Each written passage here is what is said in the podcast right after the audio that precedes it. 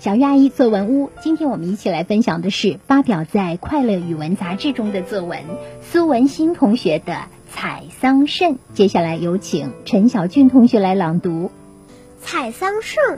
采桑葚，桑葚熟了的季节，一个周末，我们几家人约好去摘桑葚。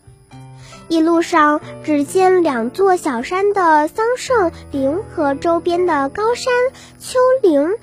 谷地融在一起，紧挨的村舍，飘溢出乡村的韵致来。就在这样的地方，没有谁不会被眼前的景象所陶醉的。看到大片的桑葚树，我心情很激动。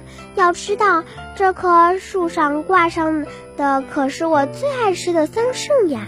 树长得很矮，站在树下，伸手便可够着。一颗颗拇指大小的桑葚，犹如一条条正在扭动的肥肠虫，爬在一块块手掌大的桑叶间。不管三七二十一，我伸手就摘一串红艳艳的果子放嘴里。呀，好酸，好涩呀！我龇牙咧嘴，原来跟。杨梅一样红艳艳的桑葚还不够成熟，要越紫越黑才甜，才是成熟的。真是心急吃不了热豆腐呀！大家迫不及待地开始采摘起来。劲头十足，有的把篮子放在枝丫间，双手并用，上上下下摘个不停；有人把篮子挎在手腕上，每摘一个都小心翼翼地放在篮子里。我们边摘边挑那大的像拇指、黑的油光发亮的桑葚，那是最好吃的。我们边摘边吃，大家的嘴唇、手指都变紫了，鼻梁上、脸上也沾了斑斑紫色。大家你看看我，我看看你，禁不住笑了。真想帮张船放在这里，吃饱了就睡，睡饱了就吃。妹妹的话引起大家的笑声，真是快乐的时光呀。谢谢亲爱的陈小俊同学，我们也感谢《快乐语文》杂志为我们带来了孩子们的精彩作文。谢谢苏文新同学的《采桑葚》。接下来有请刘先晴老师点评。刘老师好，小月你好，小朋友们大家好。苏文新小朋友的《采桑葚》这篇习作，相信大家读过之后一定会特别喜欢。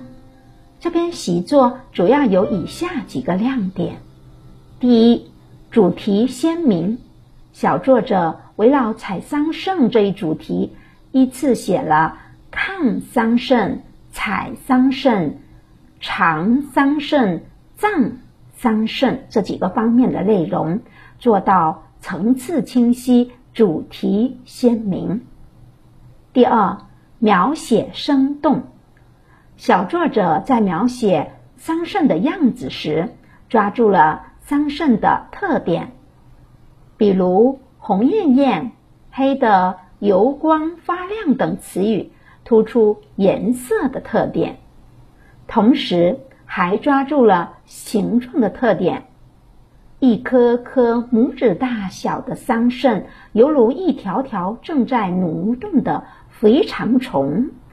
爬在一块块手掌大小的桑叶间，让大家对桑葚呢有了一定的认识。还有采桑葚的过程一系列动作描写，包括品尝桑葚后大家的嘴唇、手指、鼻梁、脸上发生了色彩的变化，使采桑葚的过程变得生动有趣、富有。画面感。第三，情感真挚。小作者在开头通过描写桑葚来表达自己的喜悦心情。采摘桑葚，品尝红艳艳的桑葚被酸的龇牙咧嘴，发出心急吃不了热豆腐的感慨。